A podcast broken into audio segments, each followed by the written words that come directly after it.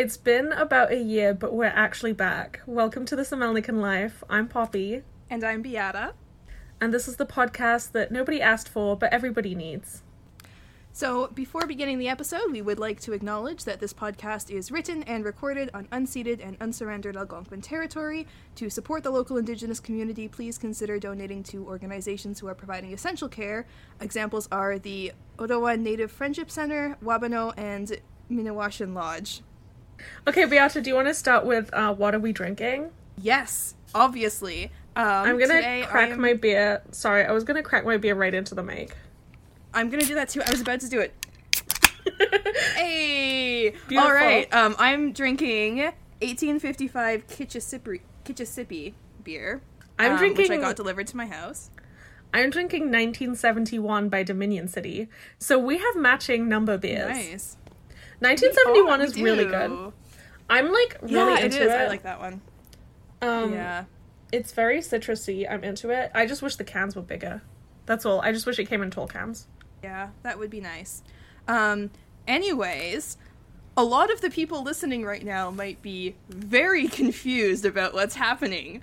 So if you are here because you were subscribed to the Cost Per Point cast and suddenly you're getting us on your feed, welcome! Hi. yeah, let's do a quick explanation. Uh, we not so recently signed to uh, partner with Silver Sevens. So, um, Cost Per Point isn't the only podcast that's supposed to be in the feed. We're we're joining. So I'm sorry for you, but you'll enjoy it, I think. Hopefully. and the reason We'll why see. we're in such a Uh, long hiatus is probably good to point out as well. Um, so I finished We my didn't degree. plan it. We're sorry. Yeah. um, I got a degree and a job like a big adult person, and Beata did something way more interesting. I moved to Ghana for it was supposed to be eight months, ended up being seven. Also, before that, Poppy, you went abroad for a little bit during the summer, right? Anyways, it got very complicated. And also, we had issues with our hosting. I think like Podbean wasn't working. Yeah, it was a whole thing. It was um a mess. So now Silver Seven kind of takes care of uh, hosting and stuff, which is nice. Yeah, and we're definitely going to be in the same country for the foreseeable future. So that's Yeah. both both a curse and um kind of nice. Obviously we're not recording in the same room. We're getting our beer delivered to us like royalty. Stay home so we can record our podcast in the same room. God, I miss it. Um okay, so yeah. Um a quick reintroduction. My name is Poppy. I didn't start following hockey until I don't know, 2015 maybe. And I'm definitely mostly interested in the cultural and like sort of political sphere of hockey, but obviously also love watching the game. So we're definitely not going to be doing the same kind of hockey reporting that Cost Per Point cast does. What? I'm so sorry. Sorry if you're disappointed. Do you want to introduce yourself as well, Beata? Uh, yeah, of course. So I'm Beata. I have been following hockey pretty much my whole life. Got really, really into the Sens specifically around like okay, no, I was really into the Sens around like 2007, and then fell off a little bit. Um, mostly because my mom's a big Canucks fan, and I was like really into the Canucks for a bit. Don't care about them anymore, but like anyways around 2013 um, is when i started like getting into hockey blogs and stuff and i have been writing for silver seven sens since the very beginning of 2017 so over three years now but i obviously was in ghana last year and just took a break from blogging because internet is expensive there and there was a big time difference and i just didn't want to do it so That's fair. um, so, anyways, this like yearly, this is recap of the last year that we're gonna do will be fun um, because I was in Ghana the whole time. Yeah, and I was trying to finish a degree. It was a, a good time for both of us. Yeah. So, uh, let's recap the last year in men's hockey. Beata wants to talk about I Battle wrote- of the Blades. See, okay, so the thing is, I wrote like the last year in hockey, and then but we have a section later where we're talking about the NWHL. So I was like, no, it's the last year in men's hockey because we're not going to talk about women's hockey. But like, I'm looking at this list, and it's not the last year in men's hockey. Okay, let's go back. so, But anyways, the last year in hockey. anyways, um, I yeah, in hockey, I guess. Um, minus NWHL stuff. Battle of the Blades came back, and I just need to say this because I'm very sad that I couldn't talk about it on the podcast while it was happening. If you don't know, it's a TV show where hockey players, it's kind of like Dancing with the Stars, I guess. Retired hockey players, or sometimes current hockey players, learn to figure skate and they get paired up with professional figure skaters and do like ice dancing and pairs figure skating. And it is amazing. It is the best entertainment. I was obsessed with this um, like years ago, back when they were on the air like every year, and then they took a really long hiatus, and now they're back. And oh my god, Natalie Spooner was so good in it, and I forget the name of the guy who won, which is really bad because I was so into it, but. It was really great. I did not put in the effort of watching hockey during my time in Ghana, but I did like put a lot of effort into watching Battle of the Blades. Like I spent a lot of money on the internet to do this. I was about to say I watched some hockey for sure, but I didn't watch Battle of the Blades, and I'm starting to regret that decision. it was but I really also like great. I I notoriously try not to watch TV when I have school stuff going on, and so Mm. My indulgence was watching hockey, and it was a very depressing indulgence. Better off with the figure skating poppy. I know. Yeah, also by the way, I compiled this list by just going through my Twitter account from the past year. Would recommend as a way to like recap the year. That's amazing. Um, so we also have Don Cherry getting fired, which is obviously old news, but it's good news. We, I mean, I think everybody amazing. knows that we do not like Don Cherry. No, it was it was a big win for hockey culture in general. Yeah, he just said some racist stuff and then they fired him. And what I remember about this event, like where were you when Don Cherry got fired? I was recovering from malaria. um, the day that Don Cherry got fired was the was my first day without muscle aches. Like Don Cherry being fired cured my malaria. That was a beautiful day. I it really was. Was writing a very long paper about religious tourism, and oh, I. nice. it was really interesting. It was really fun, but it also was like ruining my brain. And I remember I'd been writing for like hours and hours and hours, and I, f- I just finally took a break and I like looked at my phone and I was like, oh, nice. like, okay. It and then I got the energy to finish the papers. So that was fun. Yeah, I don't think there's much to say about it. We have spoken about Don Cherry before. We don't like Don Cherry. Um, I think that it's really important to make room in sports journalism for people who have actual, like, nuanced and interesting things to say. You could argue that Don Cherry was important because he was sort of this Canadian institution, but not all Canadian institutions are good. So, No. you know, rest in peace his career. Yeah. Also, why weren't we hired to take his place? Because that's what I wanted to happen. That's what I was expecting to happen. I was tweeting hockey night every night.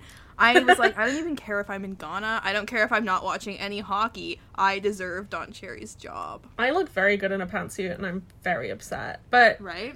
whatever, I guess. I mean, at least Mm-hmm. we can do our brilliant podcast. Yeah. so, uh, in in absolutely not hockey related news, uh, Cats came to movie theaters. So for, for new listeners, we're very interested in mascots. And I think that the extension of being interested in mascots is being interested in any kind of weird humanoid creature. Uh, we've had to say this many times, more times than I'd wish to like count. This is not a furry podcast. We're not Um, furries. but we are very interested in any kind of culture that relates to humanoid animals. It's a very strange and interesting like human impulse to humanize animals. So cats was deranged. Um, Um I I personally have been a fan of musical theater for a very long time and have never had the desire to see cats. I Um, have. That said, uh, mostly just like for musical theater reasons. It doesn't seem like my kind of show. No, not so much because of like the humanoid cats. That's not what turns me away from it. Anyways, um, multiple people messaged me and tweeted me saying I needed to watch this movie, and I was like, "That's you know," I was a little bit offended, but like that's valid. Um, unfortunately, I was not able to convince any of my friends in Ghana to go um, and watch this movie with me. Um, so I still haven't seen it. Way to make friends with the like- locals, Beata. Hey, you want to watch cats? Hey, my Canadian friends didn't want to do it either.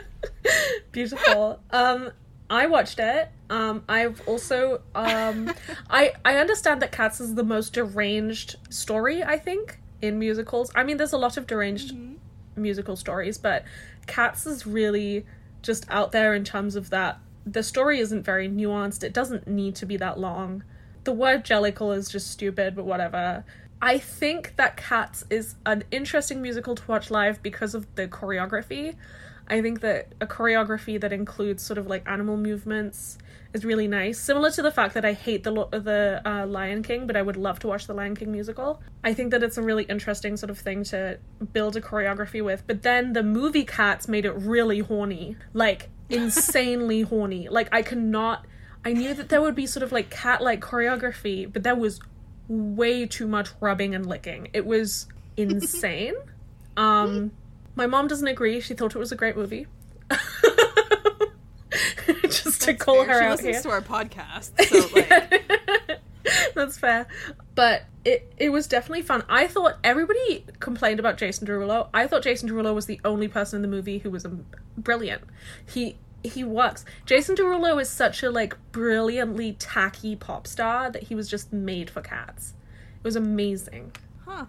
Well, I'll have to go check it out at some point. also release the butthole cut.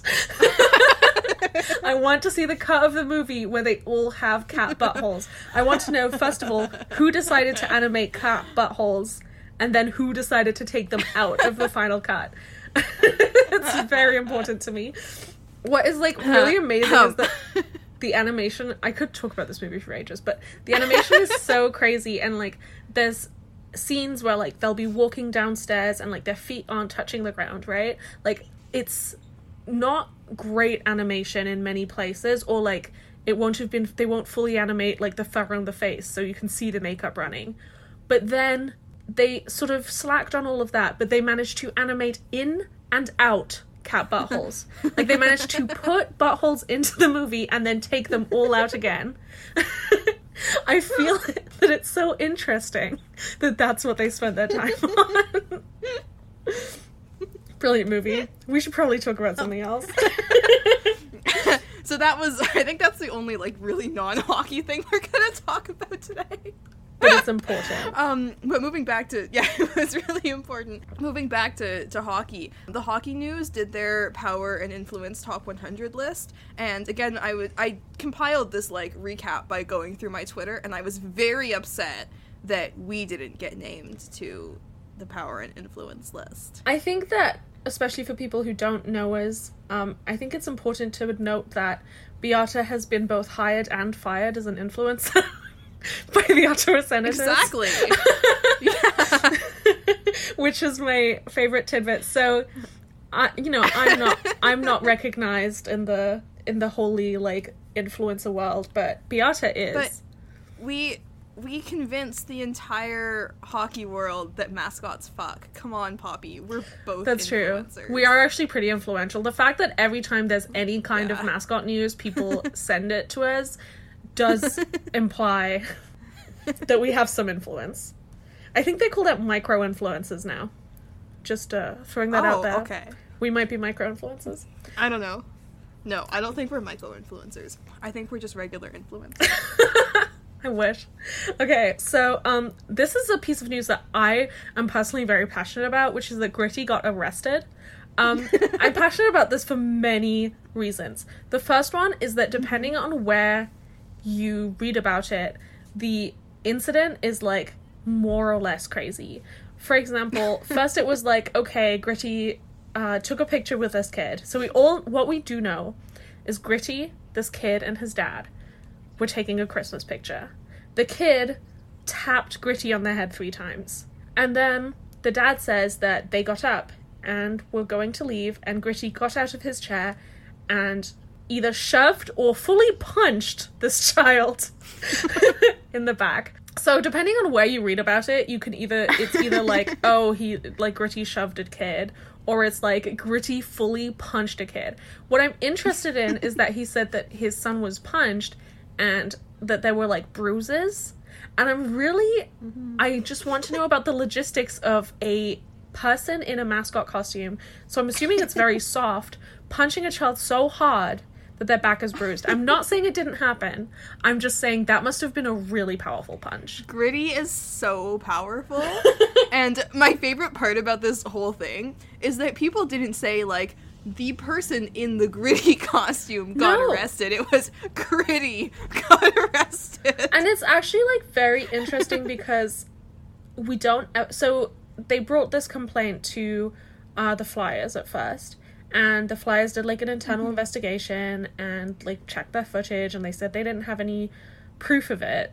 So then they took it to the police, and the police went into an investigation into Gritty's alleged crime, and let Gritty go.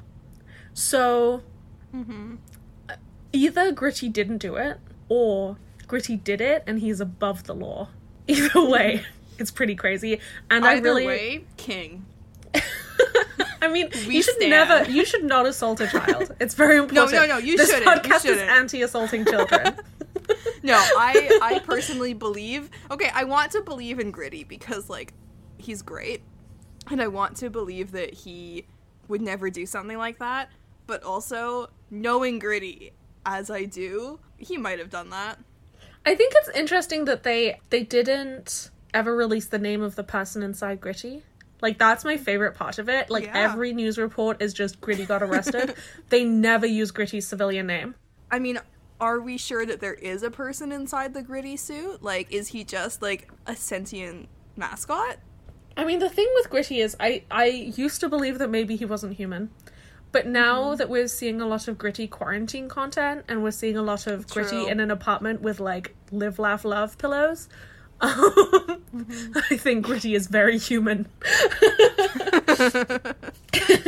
that is a beautiful apartment, by the way. Like the live, laugh, love pillow or whatever it was. It wasn't like exactly that, but it had the vibe. Was uh, questionable, but lots of beautiful Mm-hmm. plants. It's a nice apartment. Very, very tidy. I would expect something cluttered. Yeah, yeah, for sure.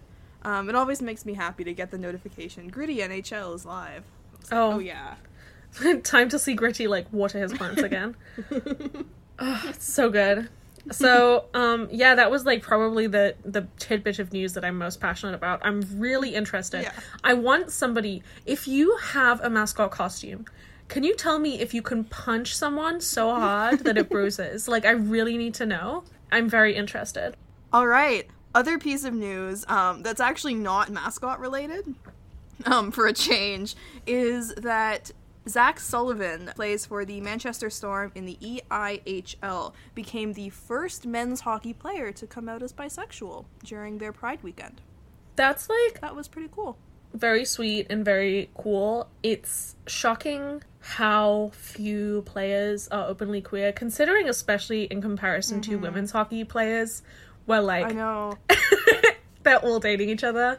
Um, it's Look, pretty Kathleen amazing. And Julie Chu just had their second baby. God, I love that baby so much. Did you see the baby's name's Uh, her name is Tessa. Did Yeah. you see? Yeah. this is like the most exciting news I to ever them. come. Um, yeah, they're they're, It really they're so is. delightful. Um, yeah, so I just find it Yeah. like I mean it's not surprising. Obviously, uh, we will probably delve into the like very intrinsic homophobia within men's hockey leagues again at some point, but um, it's. Mm-hmm. I mean, it's do you there. think so? Is it really like a big thing, Poppy? Is it something that comes up ever? Hmm. No, I think actually every single hockey player just happens to be extremely straight. Like there is no such thing as if you play hockey, you can't be gay. That's it. Facts. Mm-hmm. No, like it's obviously a thing, and uh, hopefully, I mean, it would be nice if this was a step towards other hockey leagues being a little bit more open and accepting. But uh, we also very Well, you saw the sorry, Oh, you go saw the stuff about the EIHL and like what they did for their Pride weekend, and it like you can see why it created such an accepting environment for him, right? Like they did it really, really well, and I hope that other leagues do that as well. Yeah, I, I think that's a big part of it, and I think that you know we still have an NHL culture where hockey players are saying that they're too afraid to literally use colored tape. So, yeah, that was the thing. like, and our pride uh, events are usually pretty bad, um, or just non-existent. So, See I mean, one of our past episodes. Yeah, I mean, I like that Borowiecki has been a lot more involved. Yeah. I think that I mean this is obviously speculation, but it seems that ever since Anders Nilsson joined the team, him and Bor- uh, Borowiecki have been a lot more outspoken about their. Well, I mean he's always been really outspoken, but mm-hmm. Boro's obviously like sort of found an environment in which he can be more outspoken about his political ideas. Yeah, nice. And it's also really nice because Boro is like this really tough guy, you know, like yeah, he's this like very very masculine person, and so it's really cool that like he's the one who's kind of standing up and saying like this kind of stuff isn't cool. And I think like that contributes to why he is more able to do that kind of stuff, I guess, cuz he's like more typically masculine if that makes sense. Yeah, I think that is a really good that is a that is a good sort of summation. I think that does um definitely mm-hmm. I guess help him in a way to be more outspoken. Anders Nilsson is obviously like a lot more like a stylish like European. So um, they have like very different vibes. They they play super differently. mm hmm known to be like one of the more aggressive players on the Sens. I do think yeah. that maybe it is good when players like that start being more outspoken. It will sort of help support players who are more likely to get kind of knocked around a bit He's also, you know, like yeah, exactly one of the longest standing players on the team. So, or probably at this point, the longest standing player. On the team. God, I, I remember before he even came into the league when he was the captain of our AHL team. yeah, like, like he's literally like uh. the yeah. There's uh, there's nobody on the team right now who who's been there as long as he has. So, I think that might be quite quite good for him. We're not gonna forgive the Melnyk interview. Never forget. But aside from that, he's a he's an icon and a king, and he's been very outspoken mm-hmm. recently in ways that are very helpful, I think, and have started a mm-hmm. lot of interesting uh, discussions. I hope that yeah. um, that also sort of moves into the locker room. I mean, here's the thing: if I was on Boro's team, I wouldn't necessarily want to be like talking too much shit. Like, mm-hmm. if Barrow told me I was being too mean, I'd be like, okay, don't don't hit me. so maybe that's helpful. okay, so then the Sens retired Chris Phillips' number. I love this because Chris Phillips, like, he's not the flashiest player, but he was always around. And also, he did score the Stanley Cup winning goal on his own net once. And I think that that is like the most Sens thing that has ever happened. Like, if there is one moment in Sens history that could just like define the Sens, it would be that own goal. You know? I like truly wish that I'd watched that game. Like, I wish that I'd known of hockey at the time because I, know that I'd I cried, mad. but now I laugh at it. So I know that I'd be mad, but I think that it's such a funny moment, and as you said, so quintessential for the Senators. It it really is like quite incredible. It's also like the closest we've ever gotten to a Stanley Cup. I mean, you could argue that the 2017 run we had a better chance than that time, but like technically that was the closest we ever got, and the fact that it ended with an own goal is just like the best thing. It does make me very happy. I also um genuinely really love seeing Chris Phillips around CTC he's always just hanging out and chatting to random mm-hmm. people. I think it's nice. He seems he seems like a cool guy. I mean, obviously like you can email us if you want to tell us that he's not a cool guy, but from a distance he seems Feel like free. a cool guy. I feel like he seems also, like a cool he guy. owns Big Rig Brewery, who, by the way, never responded to our email a year ago. Look, a year ago we were like really drunk after recording a podcast and we emailed Big Rig Brewery Um, the subject line was "Big Rig Energy," and we like very, very drunkenly asked them to please sponsor us, and they never even responded, which I thought was rude. But you know what? It's valid. I still love Chris Phillips. I appreciate him providing us with Big Rig beer for our podcasts, even though we don't have it today. I wish that he did provide beer for our podcast. Like, imagine He should deliver just to us, like just a special deal with us, where he like delivers big rig brew, big, big rig beer to our houses only. God, I wish, but he won't. He doesn't love us enough. It's very sad, honestly. No. It's very sad to me. to me It personally. really is, yeah. Um, I also just too. like genuinely kind of really like big rigs. Yeah, it's Phillips. actually good. Yeah, and it was like it was a it was a really big moment when we first recorded a podcast with Big Rig Gold. Like that was a big thing. I remember. Um, also, speaking of like retired numbers, I just realized that this is episode eleven, so it's episode Daniel Alfredsson. Like as if we didn't already know that this is a really magical episode. That's it. Oh man, life is beautiful. Um, so, moving from the most Speaking of life being beautiful, yeah, from like the most quintessential Ottawa Senators moment to the most quintessential Toronto Maple Leafs mo- moment, the Leafs lost a game to their own Zamboni driver. David Ayres is an an icon and a king. his number should be retired league wide. His his number should be retired, just everywhere. that would be amazing. Just Gretzky it. even like to the extent where like even like beer league hockey ranks should just have his Yeah. jersey up. Um, Yeah, they should. David Ayres, um, hockey player in his own right, um, but not for the NHL. Every single person in Canada plays hockey. We've been through this, Mm-hmm. and he usually drives the Zamboni at Toronto Maple Leafs, or at least you know for their rink.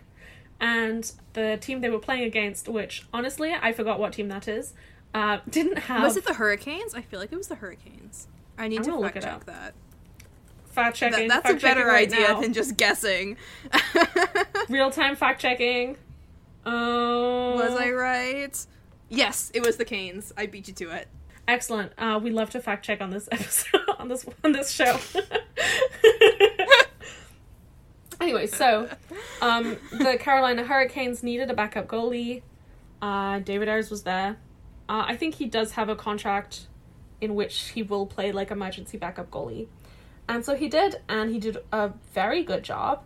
And um, the Leafs lost, which was beautiful. Honestly, like truly so beautiful. Just from a perspective in which obviously we all hate the Leafs. We love to hate the Leafs. Mm-hmm. It's nice to see A, like a, a sort of underdog story. We love an underdog story. B, mm-hmm. an underdog story where the Leafs lose.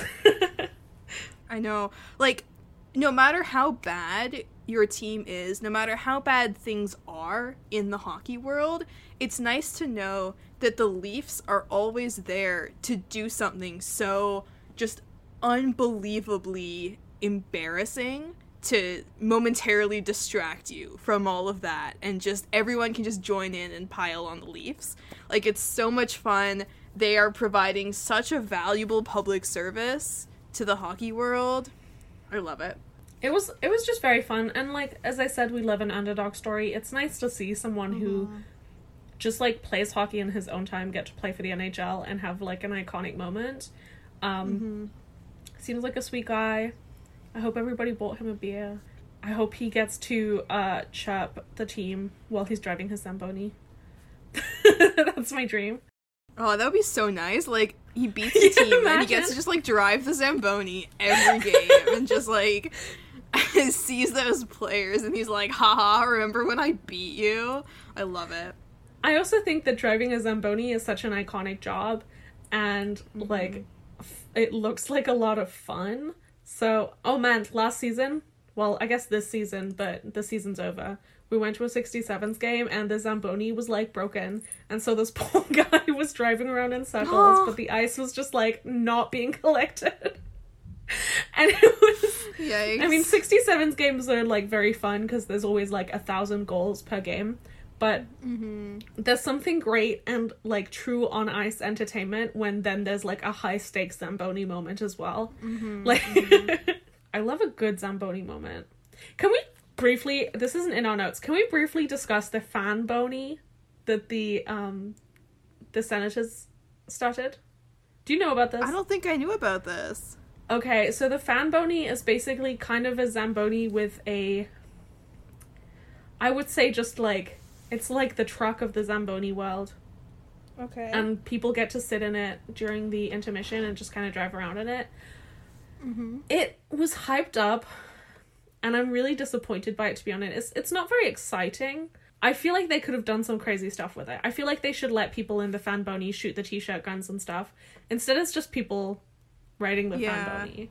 It's very it's very anticlimactic and once again iconic senators to like bring in something that could be really fun and then do the bare minimum so that it's boring. It's We love the Ottawa Senators. God, I love my team. Speaking of loving our team, Jean Gabriel Pageau is no longer an Ottawa senator. I never saw this day come, but here we are. yeah, so that was the last of my favorite players to be traded. It was a pretty big moment for me.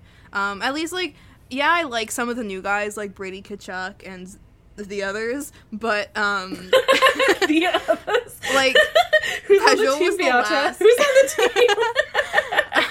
Pageau was the last of like the my favorites from 2017, you know, like and there were even some players that came after that I would consider my favorites that have been gone. Pageau was also the first player whose jersey I ever owned, so like that was a big thing. Anyways, when he got traded, I came home that day and my roommates were all like, "Oh, how was your day?" And I just came home and I was like, "So the Sens traded one of my favorite players, but it's fine. It's great even because you know what? That's the last time they can do it. because it's the last one. It's the last favorite player." And they were just like, "Okay, you just go into your room and you like you have your moment. We're just to You, back like- away."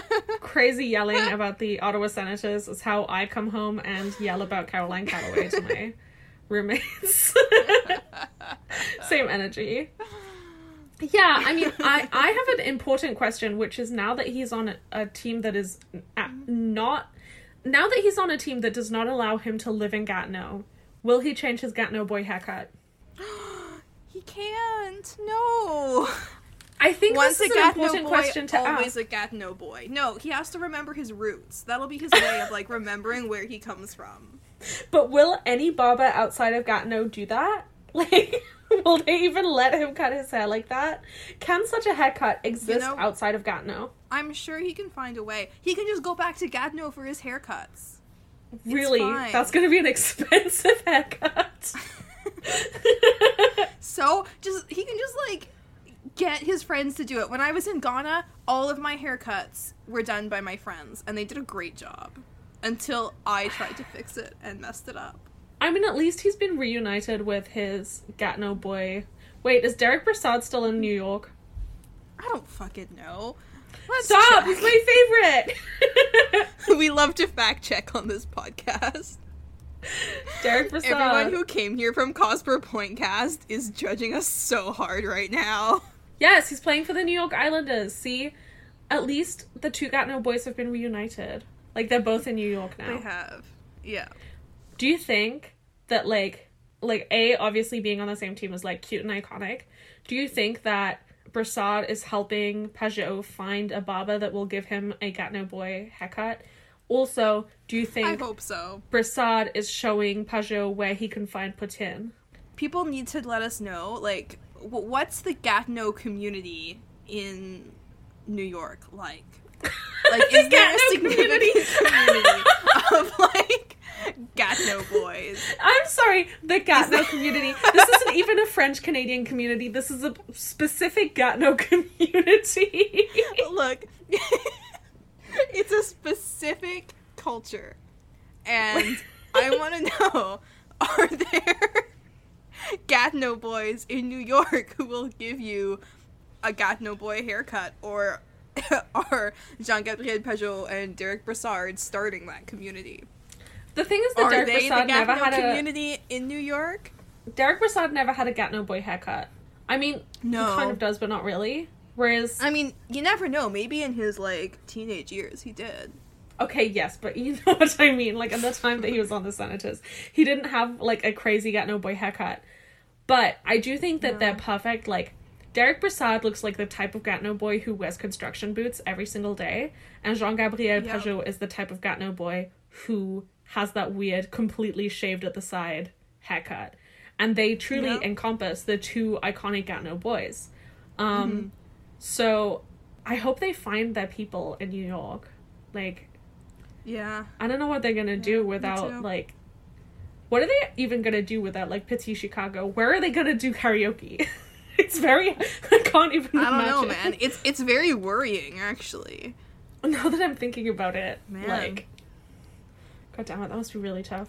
Um, No. I'm sorry, I went off on a tangent with that. I was just very interested in the Gatineau boy culture. It's okay. We're all about tangents on this American life. Yeah. Um. To go on another tangent, Dylan DeMelo got traded, which is truly sad for Craig Medaglia. It really Like, is. Poor Obviously, guy.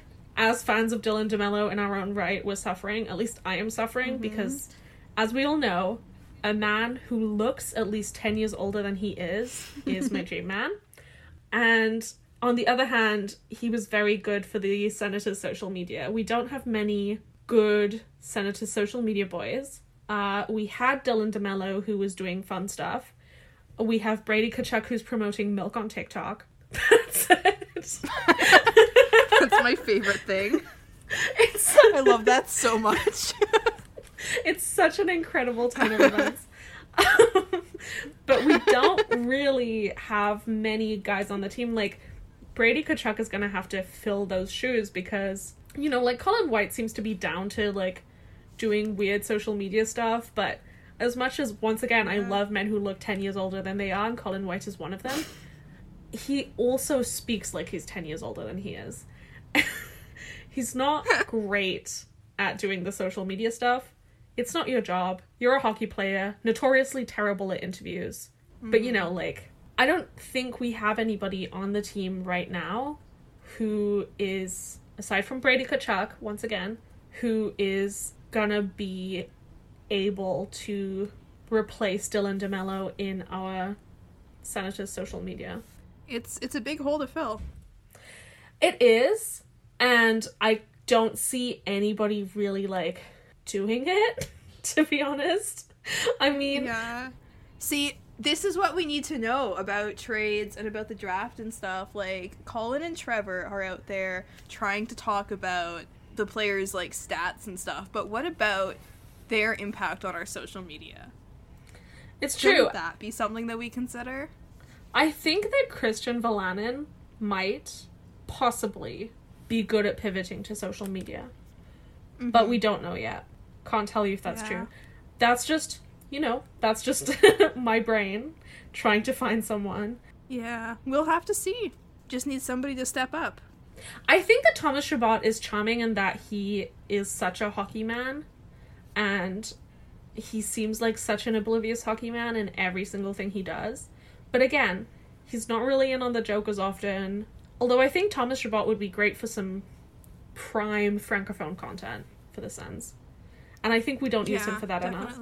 Craig, if you're mm-hmm. listening, we need more francophone Chabot content. It's very important. Yep, definitely. All right. So, um, do we want to talk about the actual prime content of this podcast? Absolutely. So, once again, to anyone who has no idea what this podcast is about and came here from the Cosper Pointcast, welcome. We apologize for absolutely none of what you are about to hear. This is our most popular and least popular segment. After one year of hiatus, the Mascot Minute is finally back. Should we begin? I'm so excited. Yes, let's go. Oh my Okay. This, Spartacat thought angrily, was all Gritty's fault.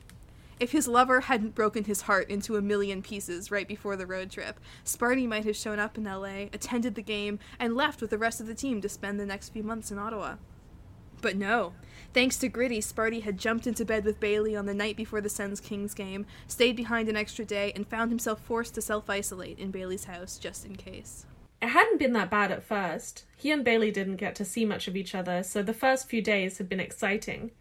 Bailey was also a cat, which meant that he was very familiar with Sparty's anatomy. But other cats just didn't do it for Sparty Cat anymore. He wanted orange fur and a purple belly button. He wanted Gritty. Gritty, who was gleefully entertaining the masses with daily Instagram lives, while Sparty wallowed in misery, missing Ottawa's unpredictable weather and overabundance of geese, while he overheated in LA. I am so happy to have this back. Much like Sparty, I really miss Gritty's belly button. I need more Gritty belly button content. I. I know that my Gritty belly button love is just. at times disconcerting. I am scarred to this day by what you wrote a few episodes ago. Um, I think it was Gritty's probably my best writing. Thank you very much. It was, and yet I like will never forget it. I mean, I don't know what to tell you. it was um it was just a stroke Um, of genius.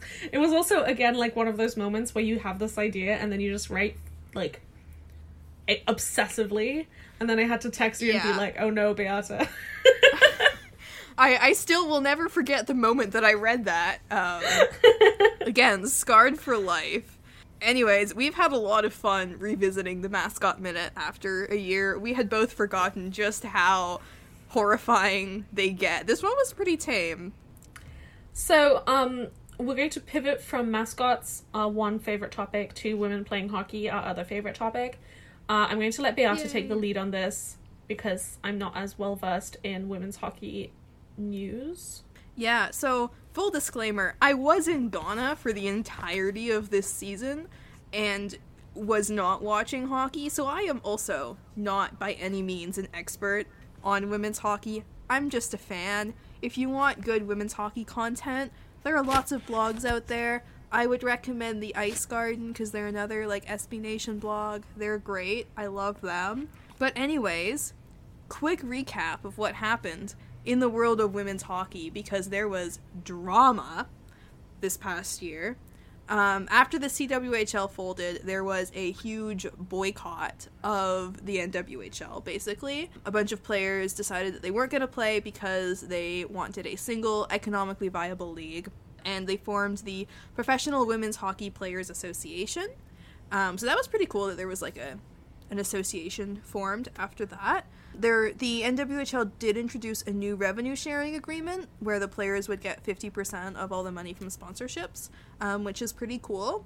And so some of the players signed, ended up signing with the NWHL and playing that season. Some of them went on Battle of the Blades, which I think was the best possible decision they could have made. And a bunch of them, oh, some of them went abroad as well.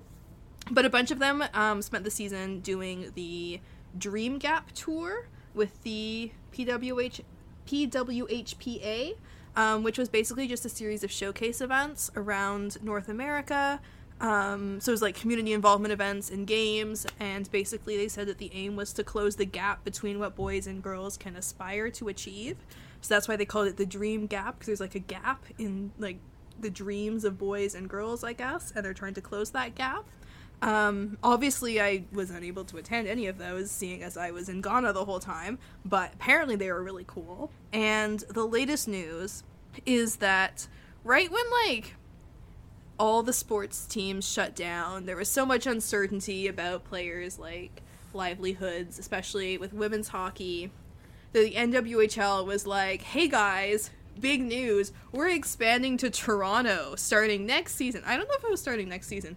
Anyways, we don't know if there's gonna be a next season, but they're expanding to Toronto, and this has like been in the works for a long time because as soon as the CWHL folded, the NW, NWHL was like, "Hey, we're gonna expand to two different cities in Canada," which again, really bad timing, guys.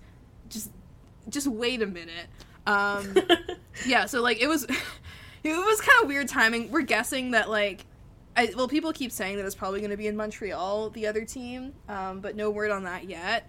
I guess it's cool that they're trying to expand to Toronto. It's a good hockey market, very ambitious. Like I don't entirely trust the NWHL with this kind of stuff. I feel like it's they're a little bit too ambitious sometimes, but like I do kind of respect it at the same time, if that makes sense.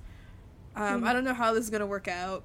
Yeah, I mean it's it's obviously an interesting time for women's hockey in the way that the North American like hockey leagues. Well, I guess first the CWHL folding, and then there was some some player strikes, and then you know now this expansion in the market. I think it's definitely ambitious of the um, NWHL to be like, okay, um, you know, we're expanding to Canada.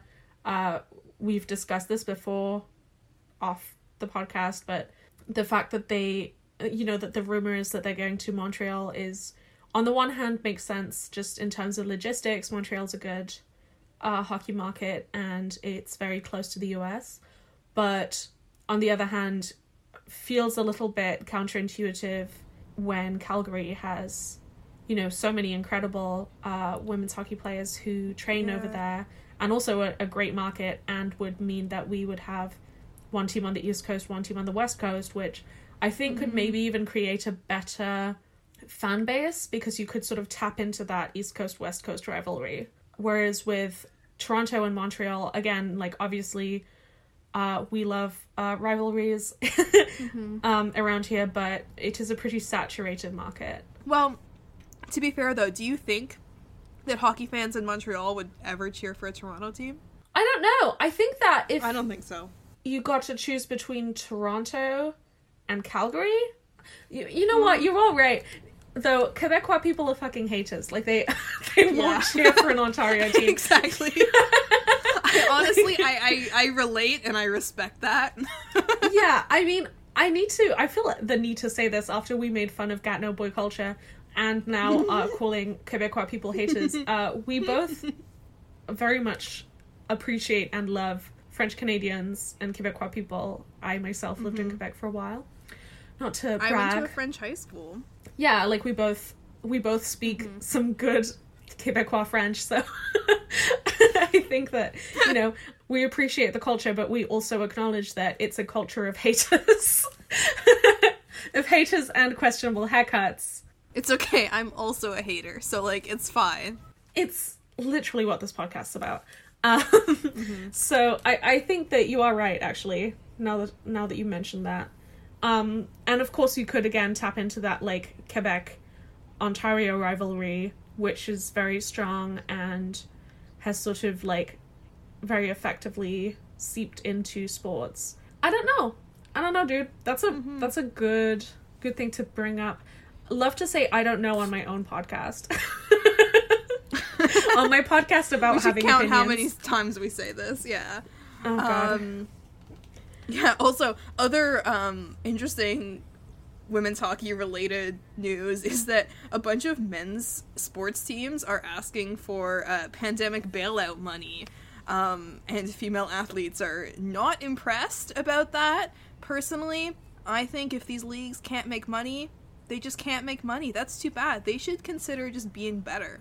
Yeah, I mean, this is all again related to the fact that men are just the inferior athletes. It's kind of sad, They really actually. are. And like it kind of is, but like, you know, there's nothing we can do about it and people just don't really want to like men's sports just aren't going to work and they should just acknowledge that it's not going to work and accept that and just fold, honestly. Like if they can't stay viable during this global crisis, like What's bad. next? Sucks to be men's them. sports. Men's sports. What's gonna come next? Baby sports. Dog Right? sports. That's illegal. I will not stand for this. It's completely Um, ridiculous. Yeah. I think it's interesting that after many, many years, I mean, it's unsurprising that after many years of um, there being like very little support for uh, women's leagues who operate on an absolute shoestring budget and have players who have like day jobs, um, these like multi-million dollar revenue teams are suddenly like but what if we can't play hockey? It's, um, um, it does show that there is economic instability in all all across sports. I mean you know you can't make money without your team playing that makes perfect sense however they should maybe possibly have a little bit more money to kind of play around with, right? Like there should be a mm-hmm. little bit more flexibility. I think that I mean the CFL was just granted some government support. I mm. see the government probably supporting sports teams for better or for worse. I think that when this bleeds into at least NHL players getting more money, that's kind of strange. Um, but then again, I don't understand how rich people handle their finances. Maybe you can't survive without millions of dollars every year. I don't know. Must be really hard. Meanwhile, Beata just made Thoughts fun of me because I've been saving up for a soda stream for several months. Making fun of you. I was saying that the soda stream takes priority over a new microphone. oh dear. or a So- microphone at all. yeah i think that um you know i think it's difficult for us to have very nuanced opinions about people who have too much money um, As students. I mean i'm not a student anymore but as students Oh, slash that's true. That's true. somebody who's only just dipping their toe into their field like there's not Mm-hmm. you know we, we can't really sympathize with uh, millionaires that much um, but i think that it's definitely a good time for women's hockey players to be haters i think that they should totally just Definitely. ride this wave of being absolute haters because they've spent their Yeah. entire careers like most of them working full-time on top of being professional hockey players now's the time to just shit all over the nhl I mean, I'm so let's go, for it. I love this. you know, I think it's a good time. Everybody needs a pandemic hobby. Your pandemic hobby could be Mm-hmm. hating on the NHL as a women's hockey player. That's okay. Yeah, that's actually my full time hobby at all times. It's not my pandemic hobby. That's true. So, to continue being haters, we're going to talk about Brendan Leipsic. Here's the problem Brendan Leipsic is a hater in a bad way. Um, because Brendan Yeah. Leipsic hates women in a way that's not.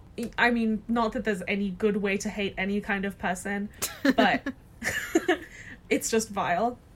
So, in case you uh, haven't been in the loop on this, Brendan Leipsic recently got into some big boy trouble um, because he was in a group chat with our very own Jack Rodewald, former senator, and his brother, whose name I don't know.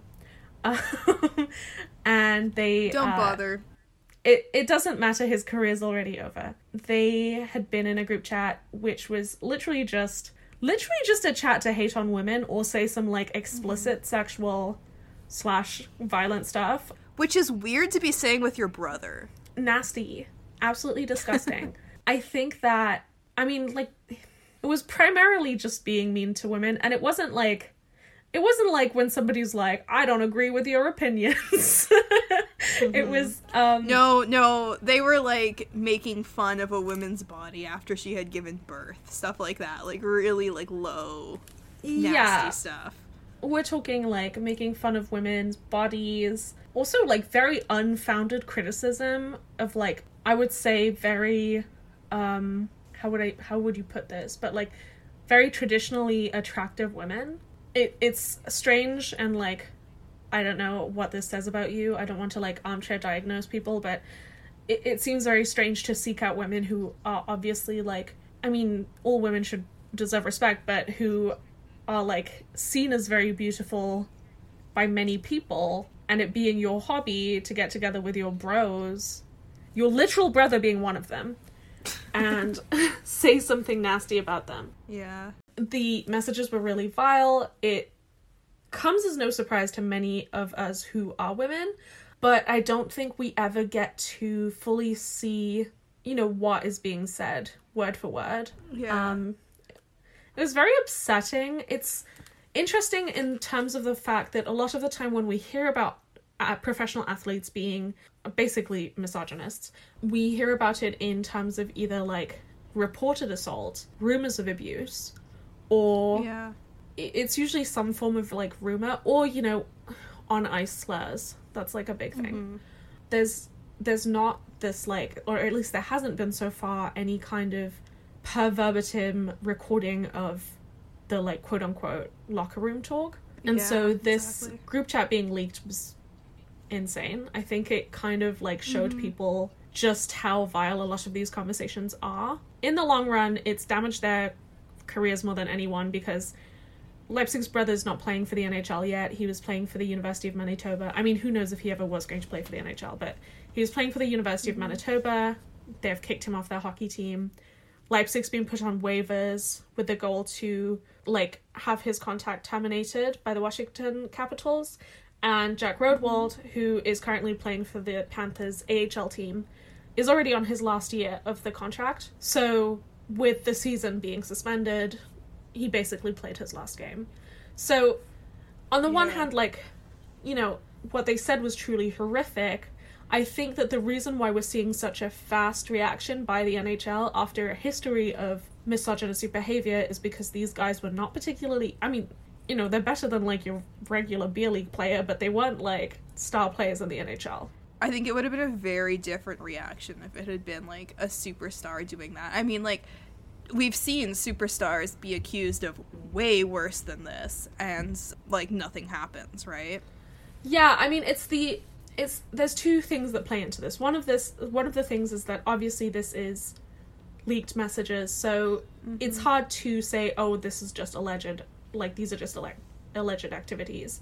These aren't alleged activities like there's literally you know images of the messages they've been sending each other circulating. On the other hand, again, we don't have players who are particularly influential within the NHL. Like their careers are No. dead. I think Yeah. that it would be nice if we could trust the NHL to be swifter with their punishments uh, to this kind of stuff in general. But you know, maybe it's it's a baby step in the right direction. Maybe they needed like Hopefully, yeah. to do this. Yeah. I will say my favorite take on this is all the like hockey guys basically just saying, well, it's like the problem is that they had their privacy violated and it's so awful that this happened to them and it was leaked because like who among us doesn't have at least one group chat in which we like relentlessly demean women, right? Um, just you, I think. I, don't, I don't know. Personally, I don't have one of those group chats. I don't know if you guys like if everybody expects me to have one of those. If I'm like the only one who doesn't. well, and Um, even I- am I just versa. not being invited to these group chats? I mean, even vice versa, we don't have a group chat where we send each other pictures of men and are like, look at this disgusting person. Like, Actually, we do, but it's their messages. It's actually we do have a group chat where we send screenshots of the really gross messages that men send us unprompted, and we're like, "Ew, gross." But I feel like that That's a- slightly different. I think that's different than picking on women who we either haven't re- like haven't interacted with, don't want to interact with, or do interact with who've done nothing to us. Like that, it's a very mm-hmm. different dynamic. See, I feel like if somebody hacked my DMs, they wouldn't be like, "Wow, this person is terrible." They'd be like, "Yikes, men are gross." if somebody hacked my DMs and posted screenshots, everybody would cancel me for being boring.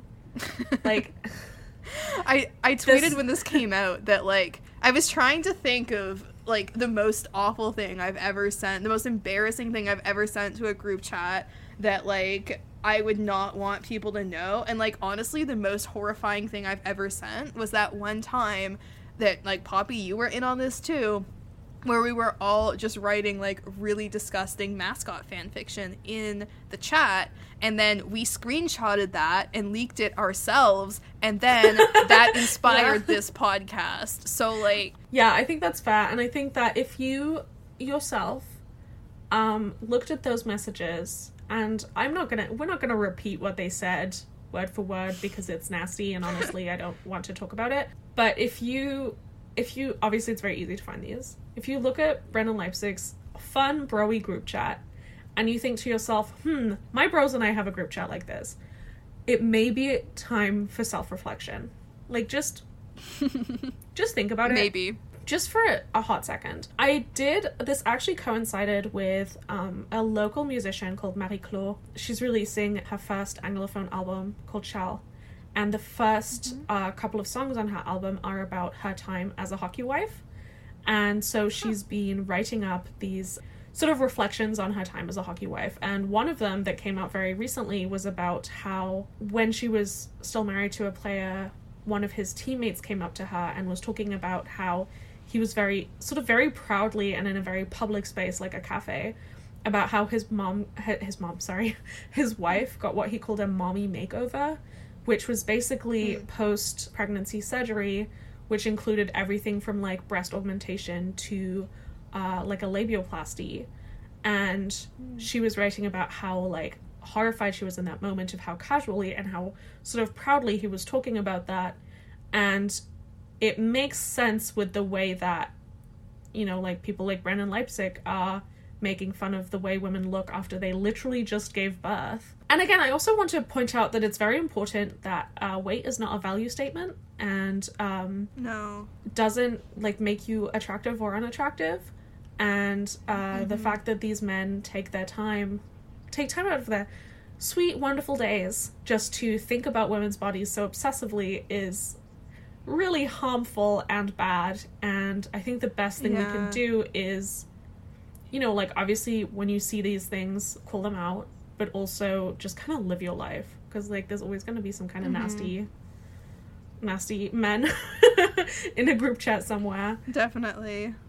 I mean, I hope that someday there won't be. But um, I just thought that this was a really interesting moment for her to kind of start this series while these like screenshots were leaked. And she has some like very interesting observations about the life of um, traveling with like a spouse as a hockey partner. So if you guys are interested Yeah, in that that, sounds really interesting. I would definitely recommend checking out Marie Claude on uh, social media, and her album Shell should be out really soon. Wow, plugging someone who again hasn't sponsored us. wow. Um, Just was- free advertisements. that was rude of me. Um, she actually put some really interesting, um, sort of thoughtful messages out there, and I, I, uh, I think we don't get enough interesting, insightful, uh, I think writing from women who who sort of are in the backgrounds of like professional hockey playing associations. So it's kind of nice to get a very unfiltered version because obviously there is like the podcast that the Predators have out with Julie. Yeah, with Julie Turris. yeah, with Julie Turris, which is also really good and insightful, but it's also like heavily, you know, influenced by the organization itself. So I'm sure they can't speak Yeah, as obviously. unfiltered as they'd like to. Mm-hmm. So anyway, check her out. Very interesting woman, has a lot of interesting stuff to say. So I think it's time for us to talk about who deserves the big rig energy this week. Yeah. Um, so this week we have decided to give it to our king, Craig Medaglia. We had a discussion before recording this about whether or not we had already given this to Craig Medaglia, and we decided that we didn't care because he deserves it. He's an icon and a king. He did just lose Dylan DeMelo, which I'm sure was really hard. And Mm-hmm. uh, more importantly, he's been spicing up uh, quarantine by making a fake late night show, which is so chaotic. And I'm really into it. Like, it's.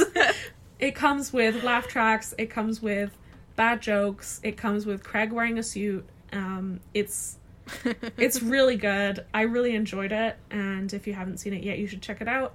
Um, king of Sen's social media, in my opinion. He's such an icon. I know, right? on that note, thank you for listening to this Amelnican Life.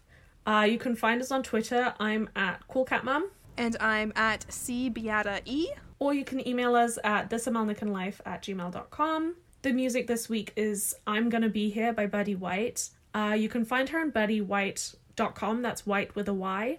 And um, she's been hosting the Ideal Coffee Folk Fridays, which are obviously cancelled for the moment, but they're doing a live stream on Facebook. So if you check out Ideal Coffee on uh, Facebook, you can watch their Folk Friday live stream. Uh, also find her music on buddywhitetunes.bandcamp.com and of course find her on Facebook. So our logo is by Lena Novi and Angus Fitzgerald Clark. For bonus content, please find us at patreon.com slash life. You can subscribe to us wherever you listen to podcasts, and of course you can rate us on iTunes. Right now we are not under the name This Amelnican Life. We are under the name, I think, of Silver Seven Podcast. Let me let me Google that really quickly. Hold we on. are. We're under Silver Seven. Um, podcast. Yeah, just just like search Silver Seven, and that's what the podcast is called. Exactly. All right. Thank you. Bye. Bye. At times it ain't pleasant to remain in the present. The stars know our lives ain't long. If the past is an illusion, the future a dream, won't you help me sing this song? Yes, I'm gonna be here. I've always been here, never been anywhere